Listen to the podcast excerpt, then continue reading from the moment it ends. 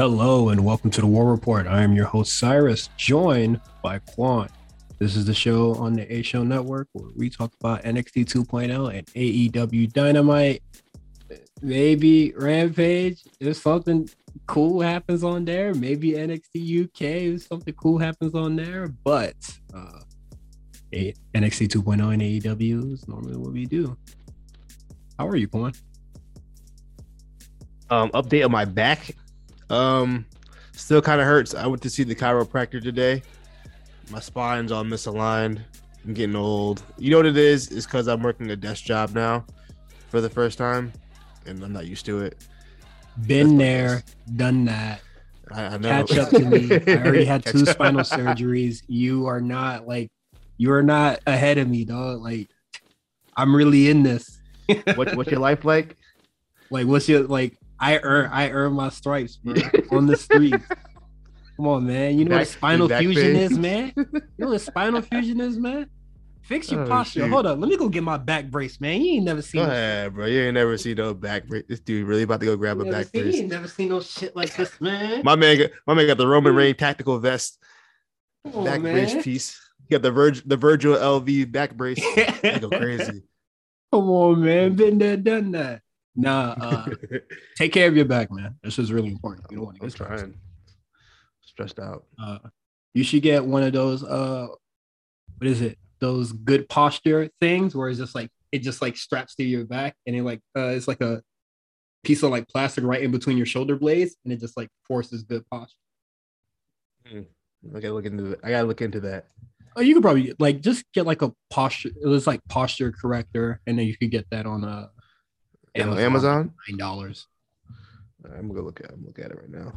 Yeah, man. And shout out to everybody on the show, man. Take care of your back, man. That shit sucks. You don't have to spinal surgery. But no, it's been a decent week in wrestling, I guess. Not an excellent. In wrestling news, I don't really know, but a weird week. Yeah, I'm excited for the Royal Rumble. That's all. That's why I'm happy about. This is my favorite time of the year for sure. Rumble. Yeah. It's been a couple. I don't remember the last time WWE did a bad Rumble event. It's been the last 4 years have been really, really good. I would say if you weren't a big fan of Roman Reigns winning in 2015, then I guess you'd be tight. That was 7 years ago. You know what I mean? They haven't had a bad one since. If you're still tight about that, I don't really know because. What is it? After Roman, we got Triple H winning it, which I thought was really cool. 2016 was fire. 2017 had AJ Styles versus Cena on it. And I believe that was the year Shinsuke won it. No, it might have been 2018 when Shinsuke won it. It was 2018. That was a question on 5 with J5. I don't remember. Yeah, oh my God. Justin had me stressed out when the 2002 debuted. What four guys did you? I remember those promos so vividly. First of all, I was like, who's Mr. Perfect? I don't even know who this is. Goldust I kind of knew. Godfather I knew. Mm-hmm. And who was the fourth person? It was Goldust. I think Val Venis was heavily. Val Venis, that's right. Val Venis, correct. So yeah, yeah, that's the show we're going to be talking about so well. Yeah, that's the show that we're going to be talking about when we do X8 Diaries with Meals. That's the new big thing that's going to be coming around. I think that's what it's called. The next project. X8 Diaries. I think it's odd. It doesn't slide off the tongue really well, but I'm really excited to be a part of that. And what's crazy is as we were doing the 5 with J5, I've seen this Rumble before. Shout out to... Have you seen 2002 before? I've seen this Rumble before. Shout out to the subreddit. Square Circle 366, like that Rumble was on there. I remember it vividly. Yeah, because I remember watching Ric Flair versus Vince McMahon. That match is terrible. Not for control of the WWE, correct? Yeah, the match sucks. That. Oh my God, I hate it so much. Oh, that was the Royal Rumble with the theme with the Kid Rock song. It was the what was it? Oh. Damn, what the song called. But that's and also like a whole bunch of gifs are like from that where like Stone Cold he's like looking at his wrist because he eliminated so many niggas. He done that a couple of times. He did that in the 97 one too. I think the popular that shit hard. That shit hard. One. That's a fire taunt from the Rumble. Like, I cleared this bitch out. I love that. You know? We do. And then, yeah, I just remembered that Rumble. Like, as we were talking about it more and more, I just like started remembering that, like, oh, I've actually seen this. That was a fun Rumble. You know what? I remember because I think that next month, Goldust and RVD had a really, really good match at No Way Out. I don't remember why I remember that match because it's mad random, but that match was fire. I remember like being a big fan of it. Yeah, that's about to get queued up for the. I'll probably repeat it tomorrow. I'm not gonna do anything at work, but yeah, man. So we're gonna be a part of the XA Diaries with meals, and if you would like to, you know, be ready for that when that comes out. Subscribe to the Patreon, patreon.com/. And let me tell you something. And let me tell you something. If XA Diaries was as good as Invasion Diaries, because I personally think Invasion.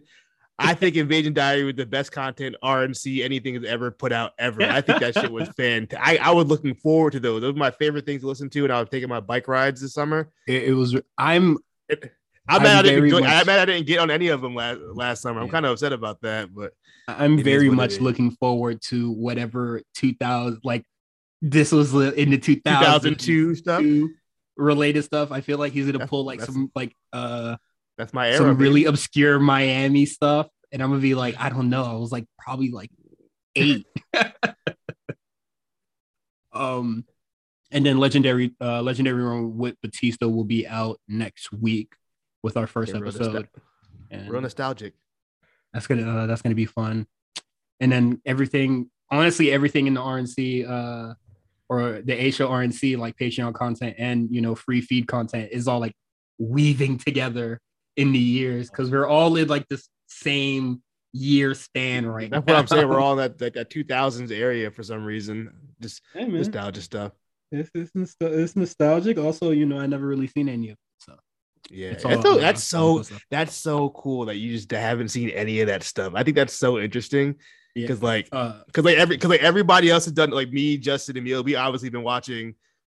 At minimum late 90s, and then you came in at 2015. So just like all this great stuff in 2000 you've never seen before. Yeah, it's like, you know, like what it reminds me of? 20 years worth of content that I'm just like, yeah, it's insane. From two, it's like three, yeah, a lot. Even you can even include, you know, indie stuff, all the 2000s Ring of Honor you probably haven't seen yet, and it's tough to see because it's not even like out anywhere. Like you gotta search for that. I got a couple of DVDs that I might actually have to pull out at some point in time, but ripping DVDs is so hard. Like I miss the era where it was very easy to do. Yeah, bro. But yeah, man. So if you're not locked into our Patreon, we have a lot of good Patreon content coming up for later on this year, kind of going into Mania. But let's get into In the Trenches. So first topic here. I said it on the A show this week, which you could go listen to, but the Gunther Stark trademark has been abandoned, and he is not going to be named Gunther Stark. And you can stop saying that they named him after a Nazi because he's not. Yeah. He's just a common German name. For the record, WWE also never stated he was ever going to be Gunther Stark at any point. So it was a whole nothing about nothing. Yeah. So it's just Gunther, and you just got to kind of deal with it. Yeah, it's done. We're over.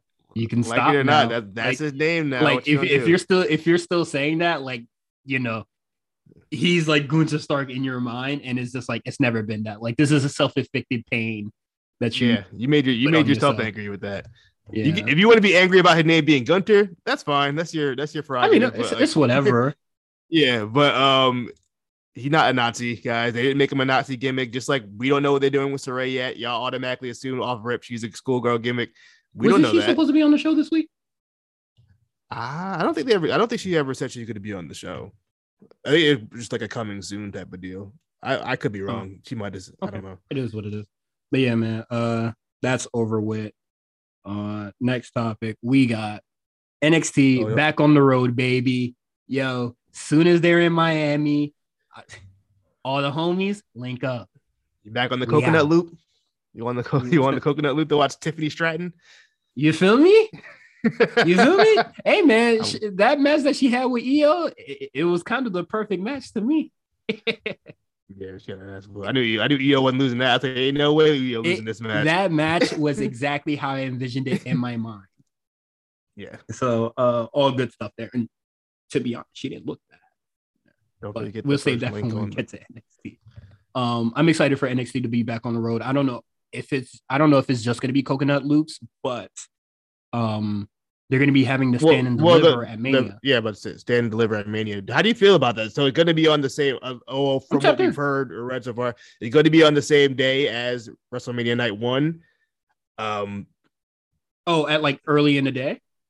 I'm assuming. I would hope really early in the day. I'm hoping like a 12 o'clock show.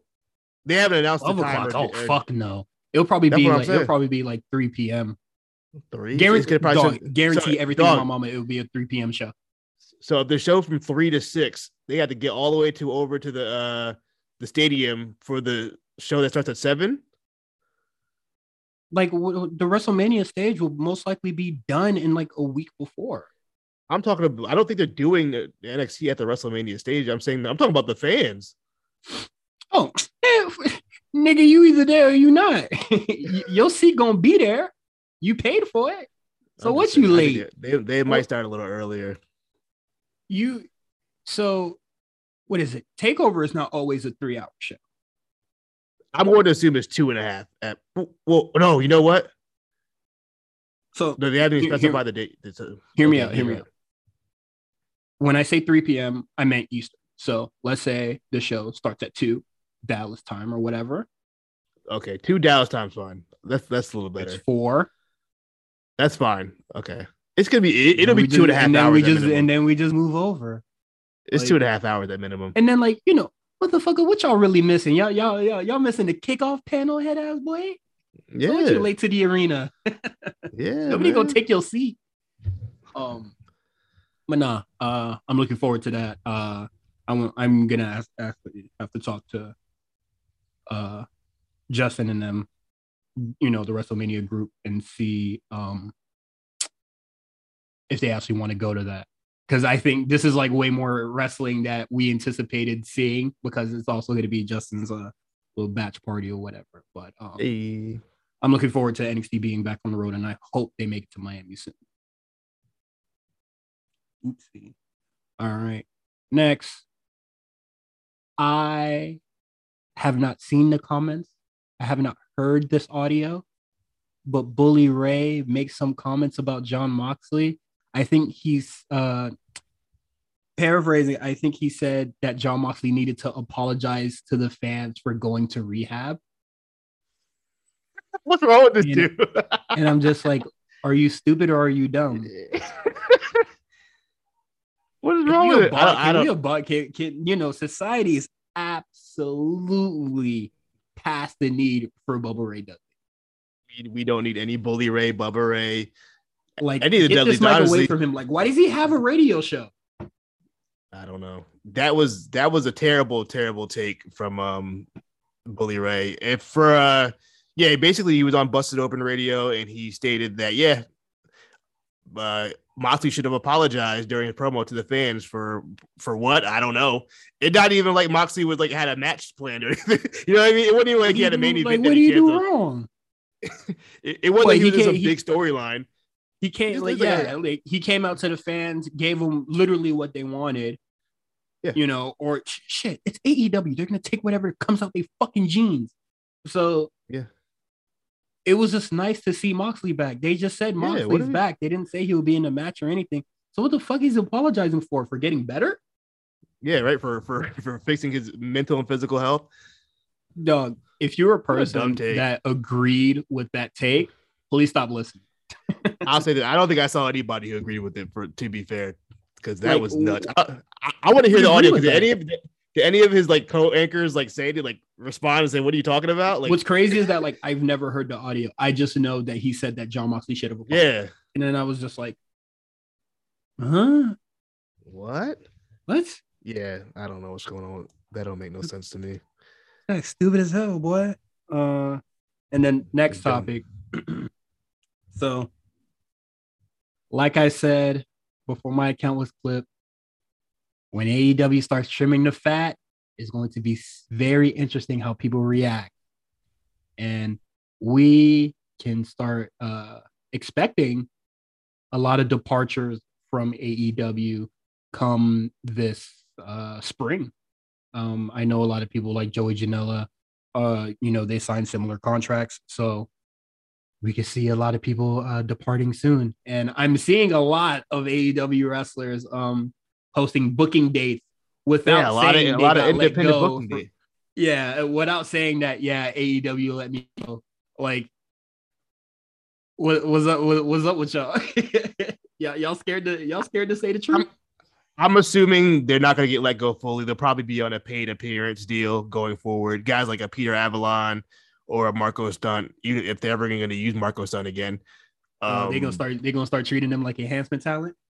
Yeah, pretty much. I mean, that's what they are now. So it's not even like that's an L. Yeah, and of course, the biggest one would be Leo Rush, who announced that his contract is going to be up suspiciously, like, not even 4 months in. I've seen a lot of contracts in wrestling. Generally, from what I've seen, like from what I know, I'm not WWE corporate or TNA corporate or corporate company, but I'm like, I ain't never seen no contract that just ended in like 40 days or whatever, or 4 months, whatever the hell it was. It wasn't out, like, it wasn't no 6 months. It wasn't a year. So I'm like, what's going on? Why is it ending in 2 weeks randomly? But Quan, the NBA and MLB and hockey, they always sign like 1 week or 2 week contracts. What about that? And that's even the worst part. That was in my mentions all that day, was talking about 10-day contract. But first of all, for number one, if y'all want to relate this to real sports all of a sudden, it'd be the same people saying free Ali for his contract, which you also can't do in regular sports. You can't just like, if you ask for a trade or you ask to get released from your contract, do you think the NBA owner can be like, yeah, sure, whatever? No, they're going to say, you're going to sit here and just deal with it. That's what happened with John Wall right now in Houston. Mm-hmm. So now all of a sudden, real sports terms work. And now that all of a sudden we have 1 week contracts or 4 month contracts or whatever, 12-week contracts, whatever we had going on. We are picking and choosing. Yeah, it's so silly. Like, I'm just saying, I don't know what's going on with the contract. Maybe they did sign a contract for that amount of days. I'm just saying it seems a little suspicious after the whole Big Swole incident. And he asked Tony to publicly apologize. And then the next day said, me and Tony had a talk and retracted back his statements. And then we ain't see him on TV at all after that. I think maybe 1 week. And then now he's gone. Just like that. I'm just saying, I'm not saying, but I'm just saying. Is he a little sketchy? Drewski hands? It's Drewski hands, man. You know what I mean? Look. And I think it's very like odd that Tony Khan was making like a big deal out of like, after the Black Wrestling Draw thing, he was just like, no, I'm talking to Leo Rush right now. Like, this is Hove. I'm on his line right now. I'm on his line. Leo Rush, come back. We here. And then he comes back, and then, he kind of, like, I've seen Leo Rush accomplish a lot of things in his short contracts or short deal. He ain't accomplished shit in AEW. You didn't have time to. Yeah, and I think that's very unfortunate. And the fact that, he's not going to try to, like, do... It is what it is, man. Now, with that being said, Leo Rush has a history of, not really being able to work creatively with his employers. He had a fallout with, well, I don't want to say a fallout, but definitely a disagreement with either people backstage or Vince himself, or just like, I don't know. It's just, or even on the challenge when he quit, early in the middle of the show, he didn't seem to really want to commit to things. So, I mean, that could be the reason his contract pushing short. But like I said, it was just the timing of the contract. It just seems kind of weird. It wasn't a 10-day and it wasn't a 6-month. It was a, I don't know what the hell that was, 45-day contract. If you got your War Report bingo cards, get your chips out, because it's the optics of the situation. Mm-hmm. It's just how it looks, man. But with that said, You want to get into NXT or AEW first? Let's do AEW because it's fresher in my mind, and we can probably get to it faster. I'm gonna keep it. Okay, no problem. All right, so we're gonna come back, and then we're gonna talk about AEW's Beach Break live from Cleveland. Like, why they had to keep letting us know that they was from Cleveland? Does WWE do that? That's a joke. It depends on the location, because when they come to Mohegan Sun, they definitely don't ever say Connecticut ever. They never. If you ever, every time they do a show in Mohegan Sun, they never say Connecticut. It's just Mohegan Sun Casino. Okay. You can't say Uncasville, Connecticut. Damn, man. All right, man. Cassidy! Oh my God! Where did they go? Where did these two men go? They went through the staging area here. They have crashed through the stage. The three count. Orange Cassidy wins it. All right, live from Connecticut. I mean, not Connecticut, Cleveland. Beach Break, man. How'd you feel about this show overall? I gotta keep save the tweets that I see when I want to talk about them on the podcast. But somebody said it was basically two matches. It was a two-match show, and sandwiched in between was some mid. And yeah, I might not even say mid. I might just say not good. If it's that, I might just say it wasn't good. Did the Tony check bounce, bruh? What happened, bruh? Look, me and Tony gotta talk. We gonna talk when I see him. In a couple weeks. In a couple weeks? Whenever the hell that show is. I don't even know. Oh, yeah, the Cleveland show. No, the fucking Bridgeport show. Oh, my God. I'm getting shit mixed up. Come on, man. Get your dates right. So, I would say this show is a wish sandwich. I wish a lot of these matches were good. I wish a lot of these promos were good. I wish this match was, better structured. I wish some of these matches were better booked or better produced. And I guess to, start, let's talk about Cody Rhodes versus Sammy Guevara, the ladder match. I mean, I liked the start of this match. And then I was just like, after the first ladder spot, I was just like, oh, man, boy, not go sell it. And then they did it again, and I was just like, well, goddamn, he not going to sell it. Your dog, and then they did it again, and then I was just like, boy, not going to sell it. And then they did it again, and then I was just like, what is this match? Would this constitute as, this match having, zero psychology? Oh, no, even, when I'm watching a ladder match, I don't expect the most of psychology, because first of all, they'd be acting like it's a struggle to walk up a ladder, which is fine. I'm not mad at that. Wait, hold on, let me stop you right there. Keep your thoughts fresh, but, the AEW wants to be so different, so fucking bad. But so Sammy Guevara can rush up the ladder. They're not trying to do the slow ladder climb, right? But it would kind of make sense after the several ladder spots that you've done to at least struggle a little bit. Like, your back don't hurt. Like, you don't want to sell it. No, all right, so let me praise the match first. Go ahead. The big ladder spots they did do, they were great spots. It wasn't the spots that I had a problem with. It was the transition to the spots that I had a problem with. Yes. It was, let's do this big ladder spot. You lay on the ground for literally 3 seconds and then get right back up. Let's get to another climb the ladder again. Yeah, it was really that I didn't like. So the spots themselves were executed great. I love the cutter that Sammy did. That was insane. That he got so much air on that. I thought that cutter was so stupid. I mean, the crossroads. I thought it was so stupid. Why would you even climb that rung of the ladder or that side of the ladder? Like, what? Especially with an extremely tiny ladder. Yeah. I was okay with the match. You know where they lost me at? They lost me with the swanton off the big ladder through the ladder bridge. For one, why didn't they just gimmick the ladder? I don't understand why they didn't do a gimmick ladder like WWE does. And two, a spot like that should end the match. Yeah. And it didn't. They went 5 more minutes after that. And I'm like, that should have ended the match. What's also very funny is that you would say that, AEW doesn't have a good history of gimmicking anything.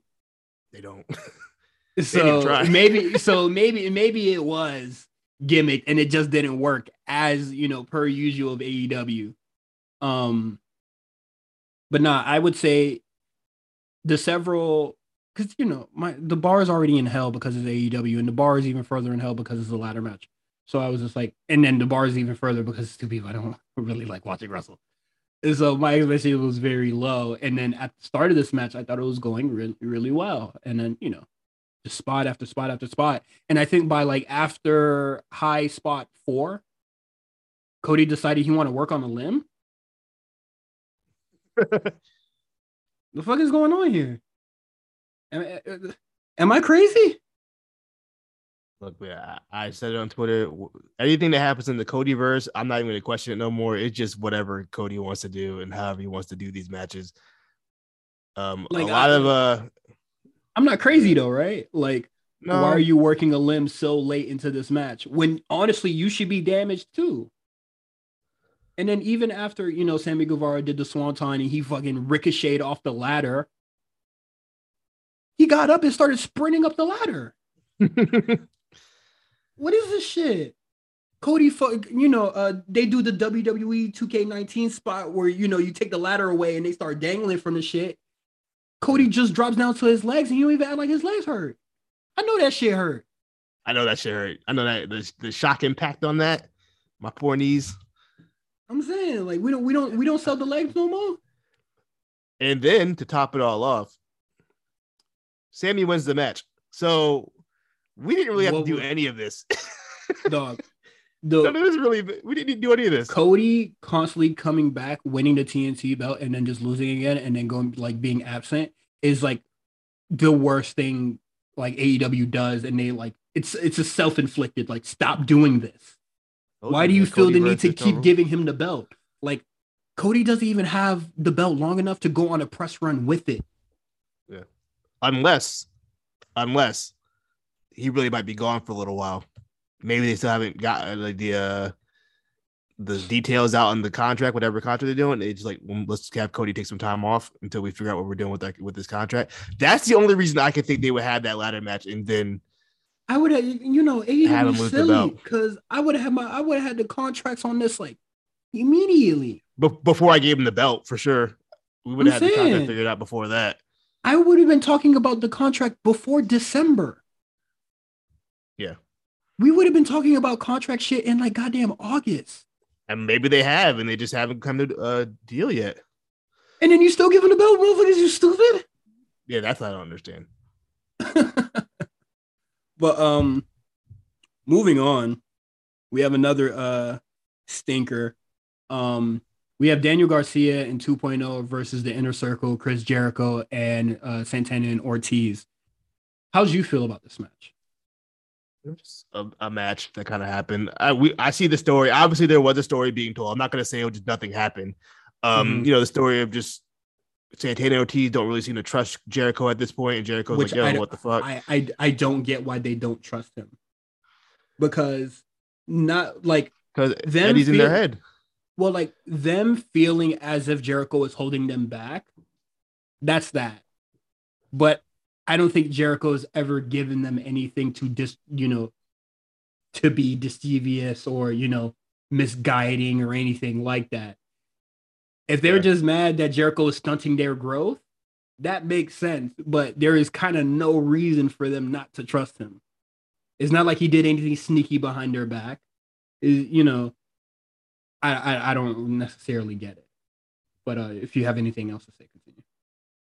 No, that was it. The match was it was. So, Jericho squeaks out the win, and although what I just said, I don't like that because it positions Jericho as he's in the right, and I feel like he's in the wrong because he is absolutely stunting their growth.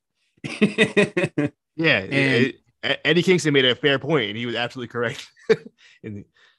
Yeah, so it, you know, double-edged sword on this one, and I feel like Inner Circle should have actually lost this match. They should have lost this match, and it should have been at one of either Santana or Ortiz's fault for distrusting Jericho. You feel that's fair? Was that fair? We'll see how it goes, though. They might. I want to see how they tell the story. I'll give it time. I just want to fast forward to the part where Santana and Ortiz are just like, yeah, we're going to be a tag team, and then we're actually going to be part of the tag team division. That's the part I want to fast forward to. They are on the tag team division. They're just on YouTube. I would like them to be on the tag team division. Thank you. On the team. I want to fast forward to that part. And especially, I don't want any more matches with Daniel Garcia in 2.0. If it's just Daniel Garcia, that's fine. I don't care about 2.0. That's that. And next up, we have our main event. The lights out match. Which I do like the start of it where they're just like, hey, man, as soon as these lights turn off, we're not responsible for what we're going to do. I think I miss it. They don't do the lights out enough, but I do like that. I think they did 5. I don't remember them doing even 5. They did 5. What the fuck? That's what commentaries it is. They've done 5 of them. I remember. I'm trying to think. It was Kenny, and Moxley, mm-hmm. Britt, Thunder Rosa. There's another one last year. Am I bugging?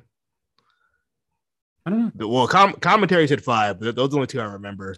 Is there like one before the Dynamite era, or like just during their kind of like actual indie run? They were all during Dynamites.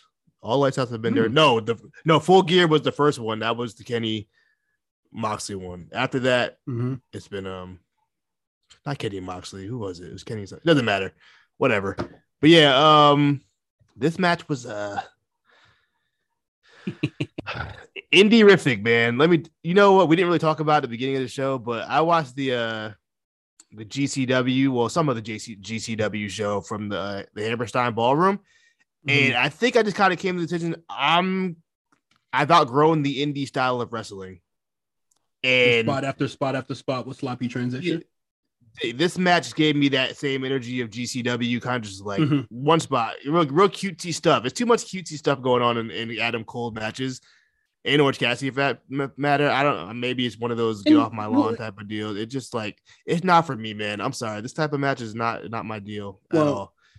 I think the standard for the lights out match is Britt Baker Thunder Rosa. Yeah, that is the standard for this match. They would fight like they didn't like each other. You know what I mean? Or even if you want to compare it to this week, I know we're going to talk about NXT later, but Boa and Solo Sikoa, they would fight like they really didn't like each other. You know what I mean? Mm-hmm. Adam Cole and Warren Cat, they're hugging. They're literally hugging spot. Literally, yeah, they were literally hugging, but like there wasn't a disdain in there because they were just doing spot after spot. It didn't feel like a fight at all. It felt like a just spot after spot, just a really indie style match, and it's just. I would say I was kind of like I thought this match was going to be good. Then that Danhausen nigga came out of under the ring in the first 2 minutes, and I said this match is going downhill. Then they went to commercial break. They come back from commercial break. Next thing I remember is Orange Cassidy hitting the Panama Sunrise, and I said this match is going out the fucking window. Then I blink and I see literally like 7 run-ins. And you know what I hate in wrestling. No matter what the match is. You would have hated that. You would have hated the attitude era. Let me tell you that much. You would have hated it. 99, you would have hated it. Because like if it had purpose or looked good, I'll be like, oh, okay, I get it, or whatever. But like nigga, the whole goon squad was out. Yeah. And then next thing I know, Adam Cole is like running away from Orange Cassidy. Adam Cole is running away from Orange Cassidy? Ew.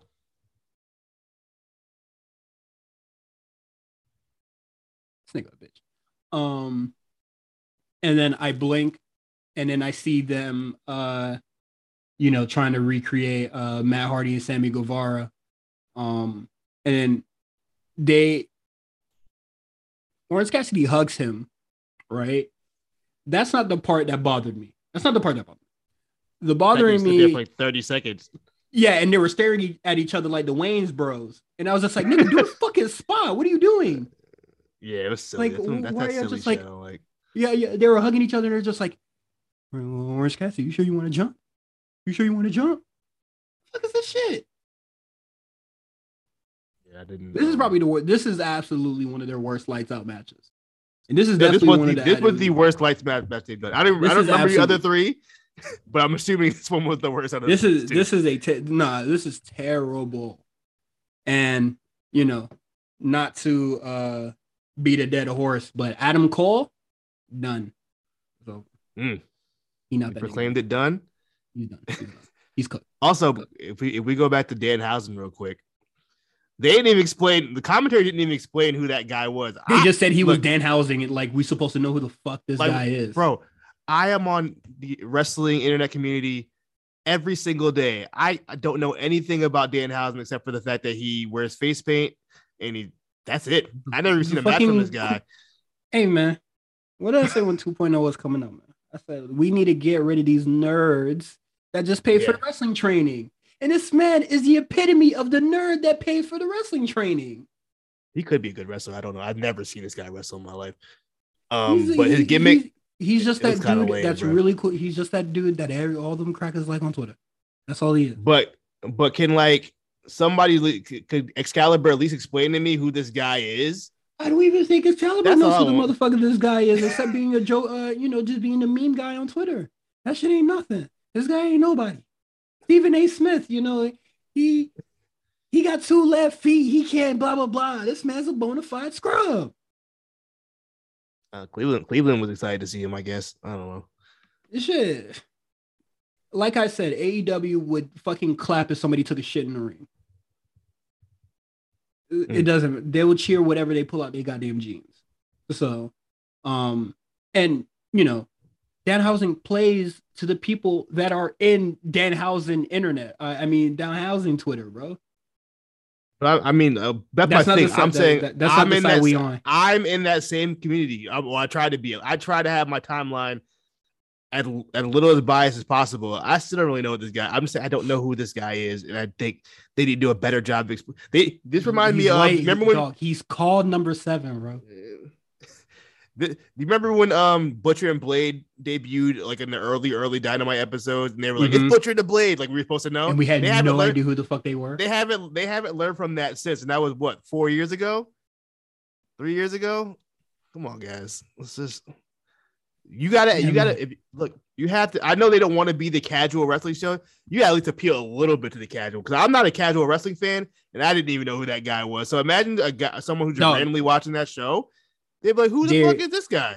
They were playing to the lunch table in the dark corner of the room.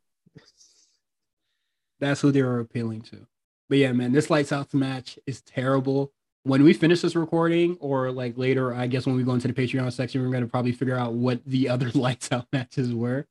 But going forward, I think Orange Cassidy winning this match is just not going to matter. And they're going to move forward with the Cole push anyway, because it's it wasn't recognized in the records, so it doesn't even count. So it's whatever.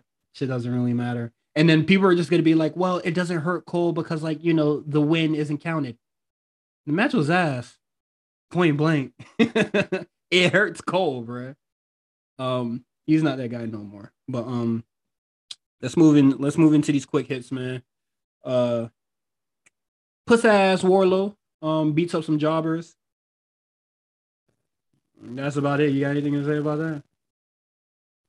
You got the hometown crowd pop. He beat up two guys. No real advancement, at least not this part of the story. Maybe a little bit later on in the show, but no, just a match to get the crowd pop. I forgot.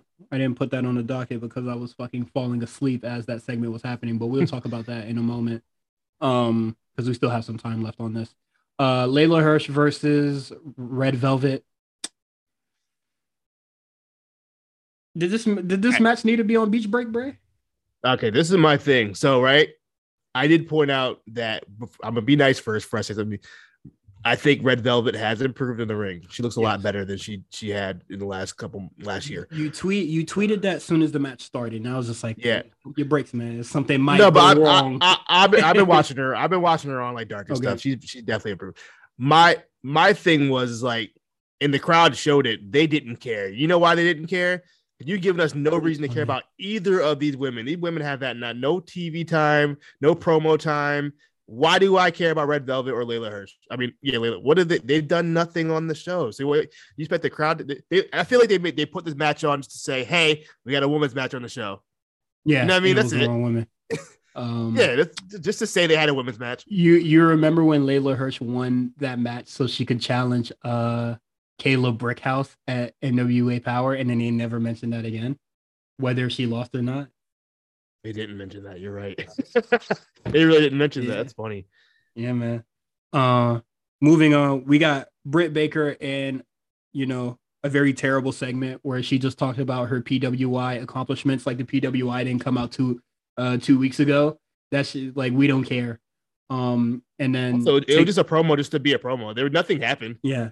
There was no message. There was no challenger. She just wanted to like get, you know, she was getting heel heat, but there was no baby face to come out and get a pop.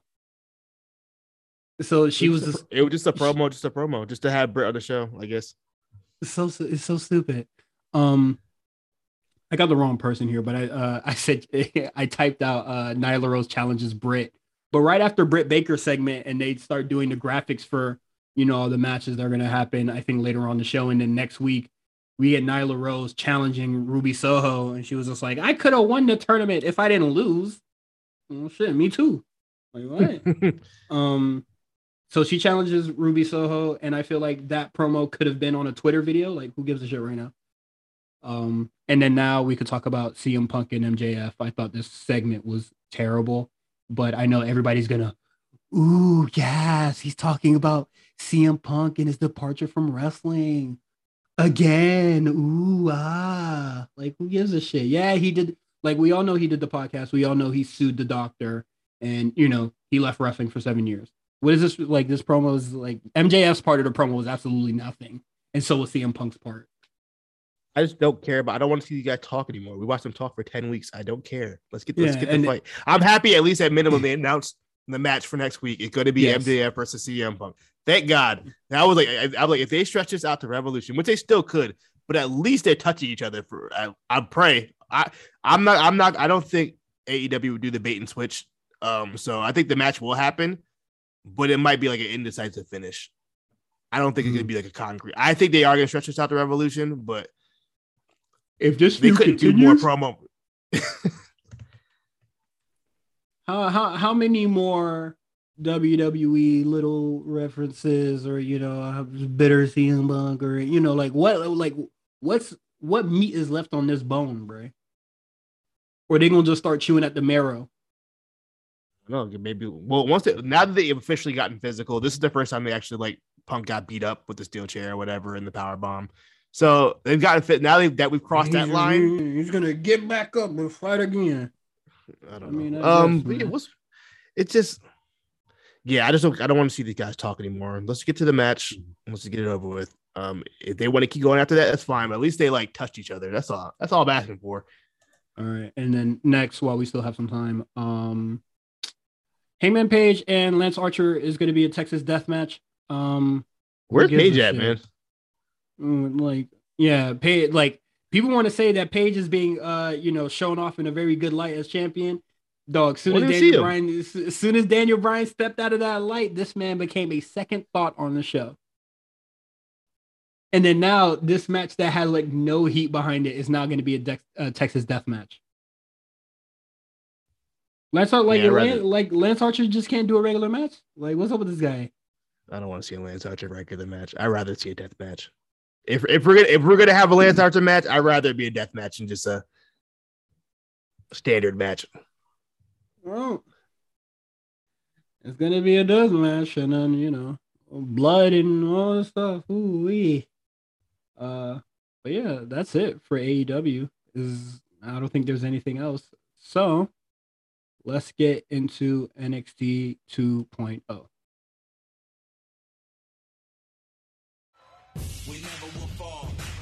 We never will fail. We just get up, get out, go get it, we get it, prevail. Man, I can't believe it. We're in the semifinals of the Dusty Rhodes Tag Team Classic. Dog, and we could go all the way. Hey, I'll tell you what. If we make it all the way to the finals and win, we ask out Mandy Rose. I'm gonna ask out what? Yeah. I mean, sure, but she would never even say yeah. Hold on. What you mean never? People said that we never had a chance to make it this far in the Dusty Cup Classic. Yeah, and here we are. People also said that we never had a chance to beat JC and Harley. People said that we never had a chance to beat Legado del Fantasma. So let's keep on grinding. Let's keep on busting brackets, and let's win this whole damn thing. And then after that, we're going to the NXT Tag Team titles. And you're going to ask out Mandy Rose. We'll see. Look. You ask out Mandy Rose, and I'll ask out Gigi and Jason. Idris, I've seen your Instagram. You can be a bad influence on me. Some might call it toxic. Where's your shirt? We all in, just winning. All right. I told your ass. And I told your ass. Vengeance Day is happening. You're right. I told you. Why'd you doubt me? I was just waiting for the official confirmation. That's all. It was gonna happen. It's fine. And February 15th will be Vengeance Day. That's gonna be a very fun show. I'm not sure what's gonna be on it yet, but I'm pretty sure we can see that Mandy Rose and Kaylee Ray is gonna be a part of that. Yeah, I can't think of anything else. Braun Breaker versus Elgato del Fantasma. It'll probably be. I think they'll probably do Braun and Ciampa next week against Wild and Mendoza. But I think it'll be Braun and Santos at Vengeance Day. Braun as Santos. Well. Kaylee Ray, Mandy Rose, Grimes, and Carmelo Hayes. The finals of the Dusty Rose. Cup. I'm losing. I see. Look, it's been 2 days. Yeah. I'm already forgetting everything. Dusty Cup. I mean, that's. And possibly the women's tag team championship match as well. Oh, if they want to do that route, but also they're in the Dusty Cup, so I don't know how that's gonna work. It'll probably like joining the Dusty Cup will probably be like, you know, their second chance. But I personally wouldn't do that match on Vengeance Day if the women's thing was gonna start. They said it's just gonna start in February. Didn't say when in February, so yeah. We'll see. So yeah, let's just get into it. Elgato del Fantasma, they're ducking Breaker. I'm not really feeling this because we are literally fresh as hell off the garbage Zion Quinn Elgato del Fantasma storyline. So he's saying a lot of stuff, and I'm just not fucking with it. I'm not believing it. I'm not believing in my guy. Yeah, show it to you first. He had to redeem himself. Me. Yeah, like you really had Loverboy punking your ass out. Like, come on, son. What is this shit? I like this. Now, then we're just gonna act like that didn't happen. He won. It's over. We're just gonna act like that terrible feud ain't happen. Yeah, I forgot about it. That's fine by me. I don't want to remember that. It's not gonna. That was the low light. That was the low light of NXT. I don't want to remember that. I want to remember positive things. Oh, well, there hasn't been many positive things yet, but you know. Braun Breaker says Cayete, and then everybody was just like, "Oh my God, why do you speak Spanish?" Like everybody cringed. Bilingual Braun, turn that up. Everybody cringed, but that's cool.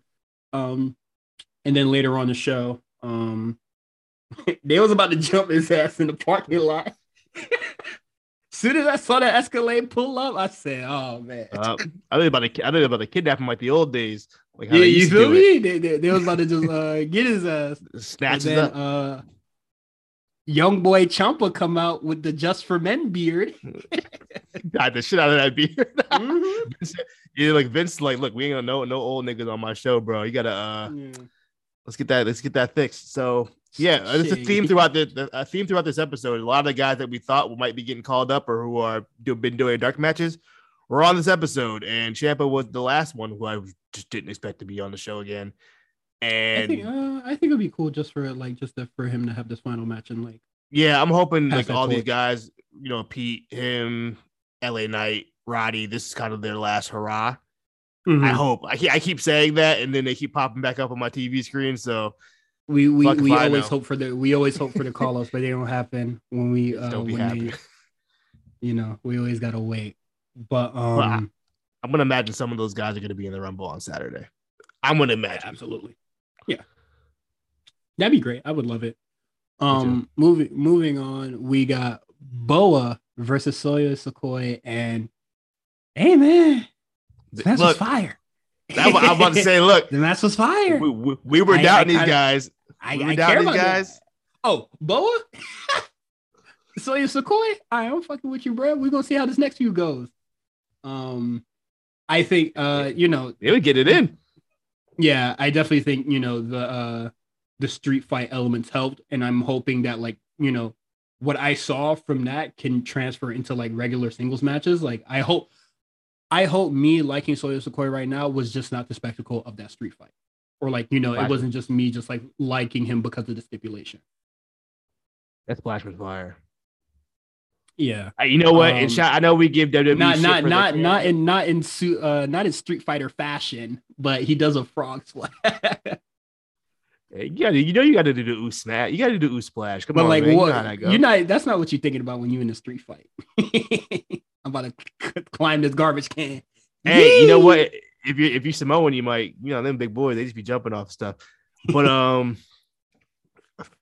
I know we give WWE shit for their camera angles a lot.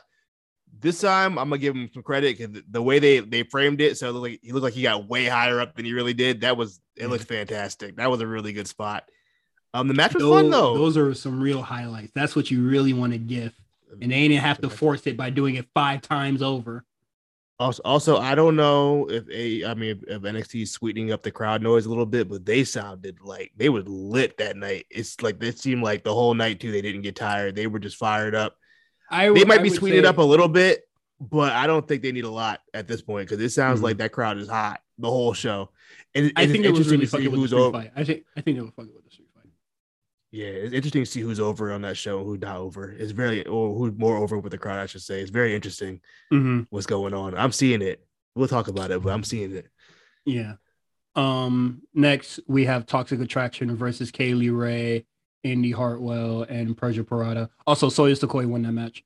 How'd you feel about this tag match? I thought it was really cool. I definitely thought once Kaylee Ray and Mandy Rose were out of it, yeah, Persia turned up. Oh, this is the real match here, the real match. And Persia's good. Let's talk about it. The fact I knew something was up when she was at Indy Hartwell's bachelorette party, and she was talking a lot. Yeah, I knew she next up on the show. And then as 2.0 starts, and they just she's talking a lot, no pre-tape. Yeah, you think she had a little experience? She knows what she's doing. She's something, man. She's something special. I'm telling you, her and Indy Hartwell was really something in Melbourne City wrestling. So it's cool that they kind of keeping up with that energy, dog. And it really seems like Persia is borderline just gonna switch up, but I like the dynamic that they got going on right now. Yeah, they look really good out there. I think Toxic Attraction are improving. JC I was a little sketchy on. Gigi, I know she's been doing it for a little bit, but JC I was a little sketchy on, but she's impressed. Man, she was nice. It's really impressive how comfortable these people are getting on the show already. And this is without even having the house shows to do that on.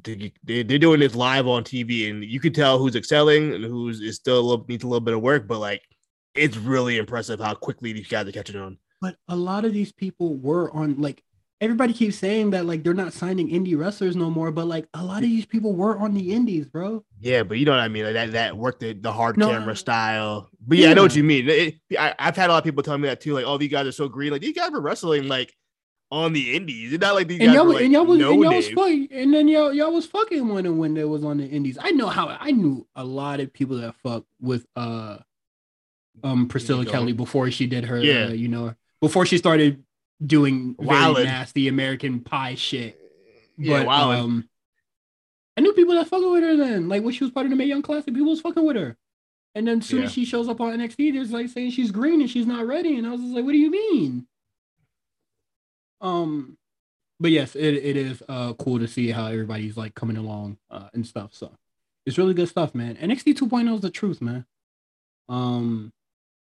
I cannot wait to revisit NXT 2.0 in a year and see the reaction, how it is in a year from now. I guarantee you a lot of people are going to switch up. I guarantee it.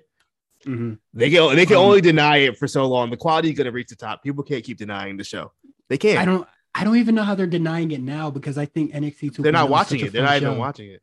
Yeah. Before we go into the Dusty Club portion of the show, that person that was just like, man, NXT is all titties and, you know, boobs. And I was just like, yeah, because there's women on the show. AEW don't do that. There's women on the show, period. It is not their fault that they have, you know, very large boobs. Yeah. Yeah. So we have MSK versus Jacket Time. I'm going to be honest with you. I wasn't really paying attention to this match. I like this match. It was good. This is the best showing from Jacket Time in a minute. This is a fun match. Jacket Time was surprisingly over for some reason. I don't know where that came from. It was really weird. Silly guys. But also, they were booing MSK. But they were booing MSK. There was some people in the crowd kind of booing MSK. Yeah. But the match was fun. It was a fun match. I don't remember any of the spots from it because 2 days ago, my brain can't remember that anymore. I wasn't paying attention. Sorry, I can't back you up on this one. But the match was fun. Sorry, I see Jacket Time and I don't care. Like, from what I can remember in my mind's eye right now, I did think that Ikemen Jiro was wrestling really well. Yeah, like he was wrestling like I've never seen. Like, he was wrestling seriously, and I like that. Like he was wrestling like something was on the line, rather than, you know, whatever the fuck he's been doing with Kushida the past, 4 months now. MSK advances. So it's going to be Blade and Inoue versus MSK. And I think Malik Blade and Inoue, for some reason, they just like good. That was not good, bro. They skyrocketed in charisma. I think these dudes are idiots, and it makes me laugh. Like, that's a plus. I mean that in a good way. I mean that in a really good way. Malik Blade didn't sound too comfortable. Inoue sounded a little more comfortable in that promo. And Malik kind of sounded like he was reciting lines. It's a pre-tape, so I will agree there.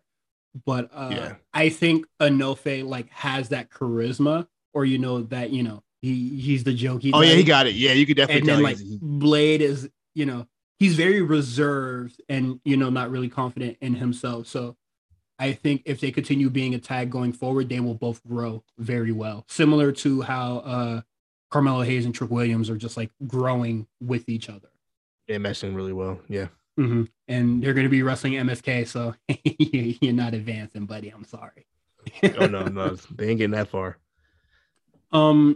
We get a backstage promo and Zoe Stark is talking to Io Shirai, and Zoe Stark is just like, yeah, man, my leg's still broken, dog. I should have never tried to do that Phoenix Flash, dog. I'm sorry. And she's going to find a new partner. And I actually thought this is absolutely the best segment between these two. When Io Shirai said, I don't want another partner, I was just like, aw. They fucking with each other. She fuck with a low key, It's hard to move on, so I thought that was really cool. And then another person that isn't really wanting a partner, Raquel and Cora Jade. I thought this one was a little weird. It's like the annoying little sister trying to get like her friend, her big sister to hang out with her, go to the mall with her or some shit. My thing that bothered me was Cora Jade going to slap Raquel, because I was just like, how did you think slapping Raquel was gonna be like, okay, I'm fucking with you? And then we get it. So he got a little moxie. My problem with the slap is it was in fucking slow motion. You know, the slowest fucking slap I've ever seen. That too, like, but also bro. I just wouldn't have slapped her, you know. But no, I did think it was funny. And you know, I thought it was a funny promo where she was just like, man, I can lift this shit, man. You know, damn well. Yeah, she wasn't gonna lift them weights, man. But I thought it was very funny. I think Cora Jade has a lot of charisma, and you know, she's cool to see on screen. I don't get the, I really don't get the hate so far. And then Chase U defeats GYV. I don't have much to say, but I do think the student is very funny. Bodie Hayward, yeah. So I do this. This is interesting, right? So this is kind of like the philosophy. I don't know if this is the WWE philosophy, and then there's the other outsider fans philosophy. Like, this is kind of reminds you. This explains why wins and losses really don't matter in wrestling. Because I don't think Andre Chase has won a single match on TV since he debuted. Not one. He's over. He's over, baby. Them boys is when they were doing the Chase U stomp thing, the whole crowd was doing it. That's what I'm saying. Like, so, like, that's why the wins and losses don't matter to me. If to a degree, they do. But like, in a matter of like just getting over, Andre Chase did it perfectly fine. He rose up to the occasion, and the match was fun. I liked it. I think the crowd really made this match more fun because the crowd was super into Chase U, like insanely into Chase U. Hey, hey man, you remember when I wasn't fucking with him? I wasn't. I turned around, man. Like the fact that he's like Chase U gets Andre Chase gets featured a lot. I think that's a really good sign. Yeah, I think he's a good talker. Plus, he's one of the few like real vets. Like, he's been doing this for a long time, so like he's really in the role that I wish that like Drew Gulak was in. He is Gulak Jr. pretty much. Yeah, they're almost the same gimmick, low key. If let Drew like come down, you know, make a Chase U cameo in the class. Say we got a special guest speaker or some shit like that. And he just pulls it out one night, just one night. You know where I want Drew Gulak to be? I want him in Alpha Academy. I want a lot of people in Alpha. I watched Drew Gulak in Alpha Academy. I watched Raw. I'm fucking with the Alpha Academy, dog. that was their best work so far as a team. That whole promo, that was, man. Chad Gable got a lot more comfortable out there. Well, I think he's always been pretty comfortable on the mic. But at least they got to showcase it on Raw. He looked great. It gave me Kurt Angle vibe, which I mean, it's obvious, but like more so in the character work. He was kind of goofy, like Kurt Angle was, like the early 2000s Kurt Angle. He's showing a lot oblivious. He's showing a lot more charisma than he's ever had. Yeah, and the match with Randy was a banger. Mm-hmm.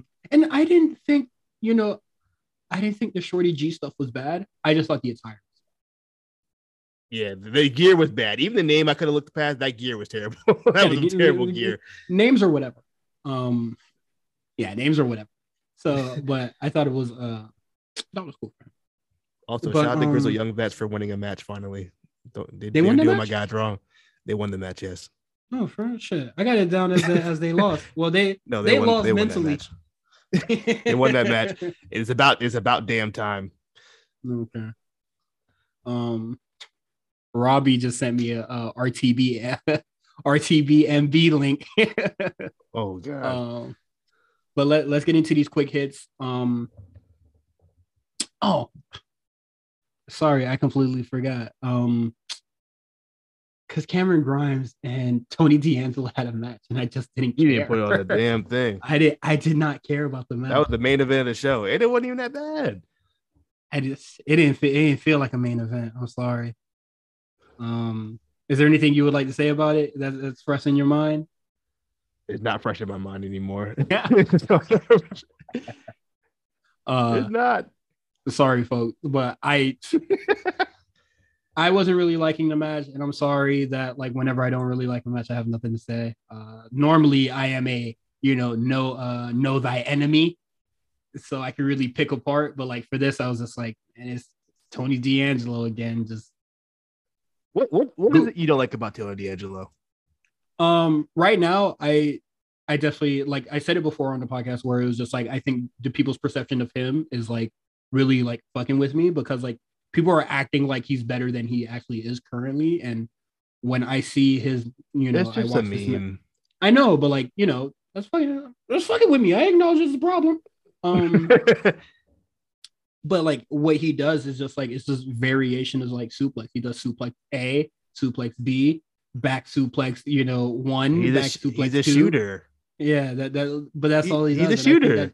And I think that's weird for his character, honestly. Especially for a heel. Like, he's not, I don't feel like he's healing it up enough. Like, and I think out of all the people that were like Team 2.0, I feel like he's really being, you know, he's falling behind. Oh, he's the weakest for sure. I think he's improved. I don't know why you guys keep saying he's not. I think he's improved in the ring. But we can talk about in that match is Pete Dunne. He's back. So he hit him with a cricket bat. So I'm assuming we're gonna have one more match, maybe like a street fight or something. I don't know, but it ain't over. There's still smoke. Between Pete Dunne and yeah, they can wrap this up. Yeah, but I thought the feeder roll was a good idea, but no, they want to keep going. But yeah, I don't know. For right now, I'm not really rocking with Tony D'Angelo, because I feel like, you know, everybody in 2.0, he's really getting lapped, and he's making small. I won't say lapped. That's a little what lapped. He's not getting lapped. He ain't getting lapped. I think he's the weakest out of the guy group, but I don't think he's getting lapped. Grayson Waller is the biggest heel on NXT right now. Carmelo Hayes unified the belt, and he walked out with Ollie J. Braun Breaker is fucking NXT champion right now. What has he done? He beat fucking Pete Dunne. He's over. Is he over? He's over. Yeah, Tony D'Angelo's over. Hey, yes, that motherfucker's getting lapped, bro. Everybody is accomplishing a lot and not him, and that's what that's the definition of that. Because he's been in this feud with fucking Pete Dunne for like 2 months. Motherfucker, Carmelo Hayes has been in a feud with Roderick Strong for like a hot minute. Carmelo Hayes got like 3 different feuds within that time. And there was like periods of time where he was kind of just like not doing anything. Yeah, and he was still hotter than Tony D'Angelo. What do you fucking mean? But no, it is what it is. Moving on to quick hits. We got Dante Chan. Oh, go ahead. Yeah. What happened? No, I was going to say, before we even get to that, I want to just talk about Ollie J real quick.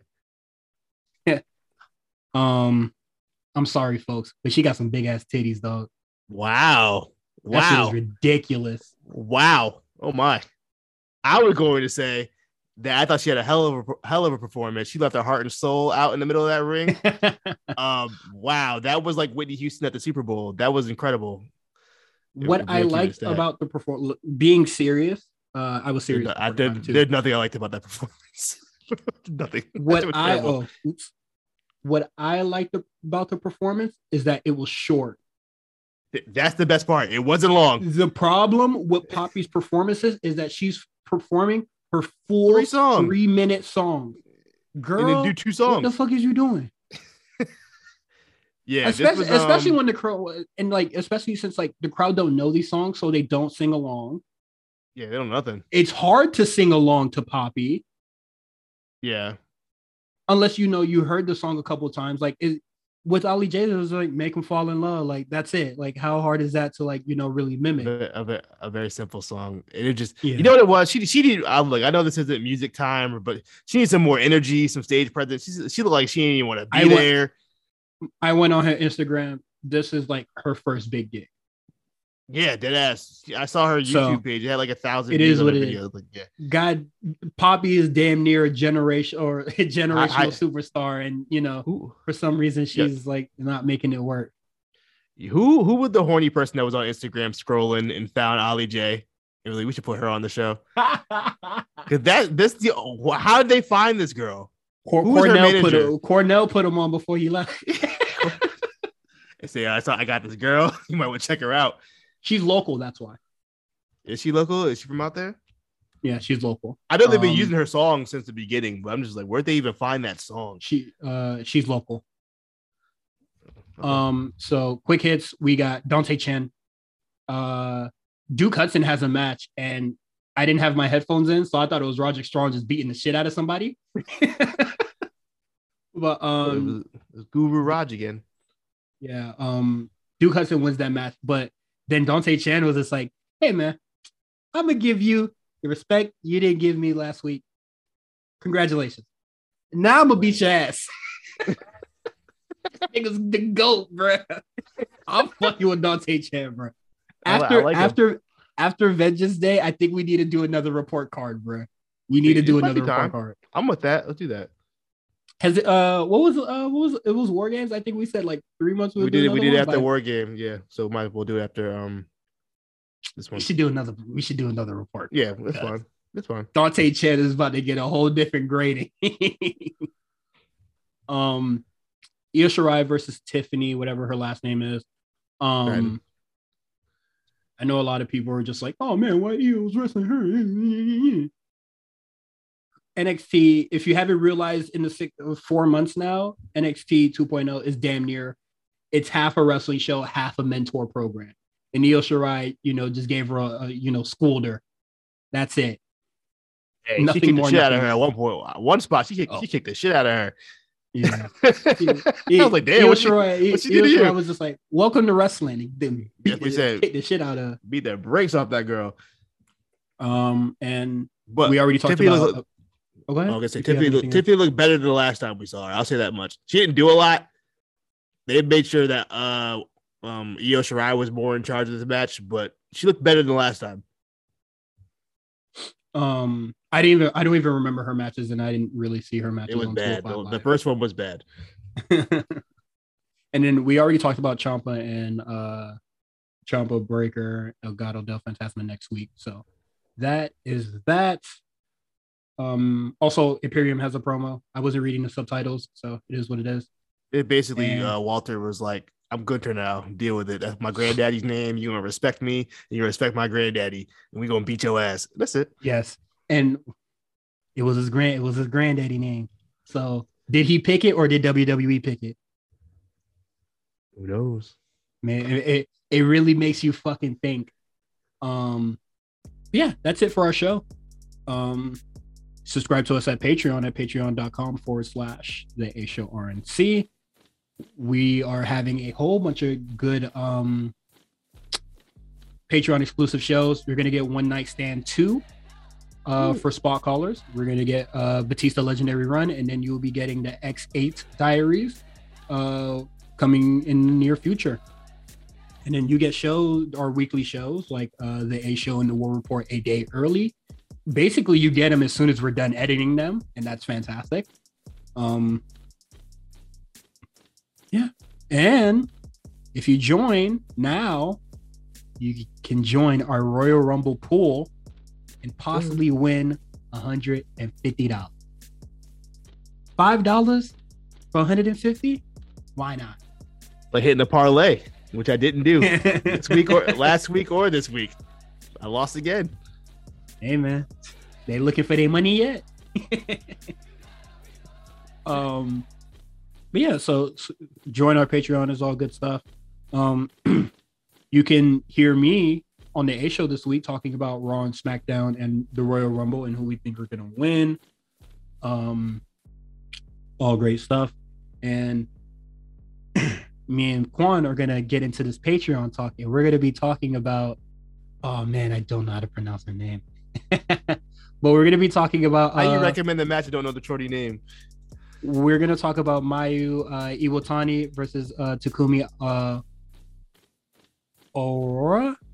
Iroha? Not sure. We'll say Iroha. Not sure. For the World of Stardom Championship, a match that took place October 18th, 2020. If you're not interested in that, I'm sorry to hear, because Stardom is some really cool shit. You can find it on YouTube. It's a really good match. The video says it's 40 minutes, but the match is 22 minutes. So don't worry about it.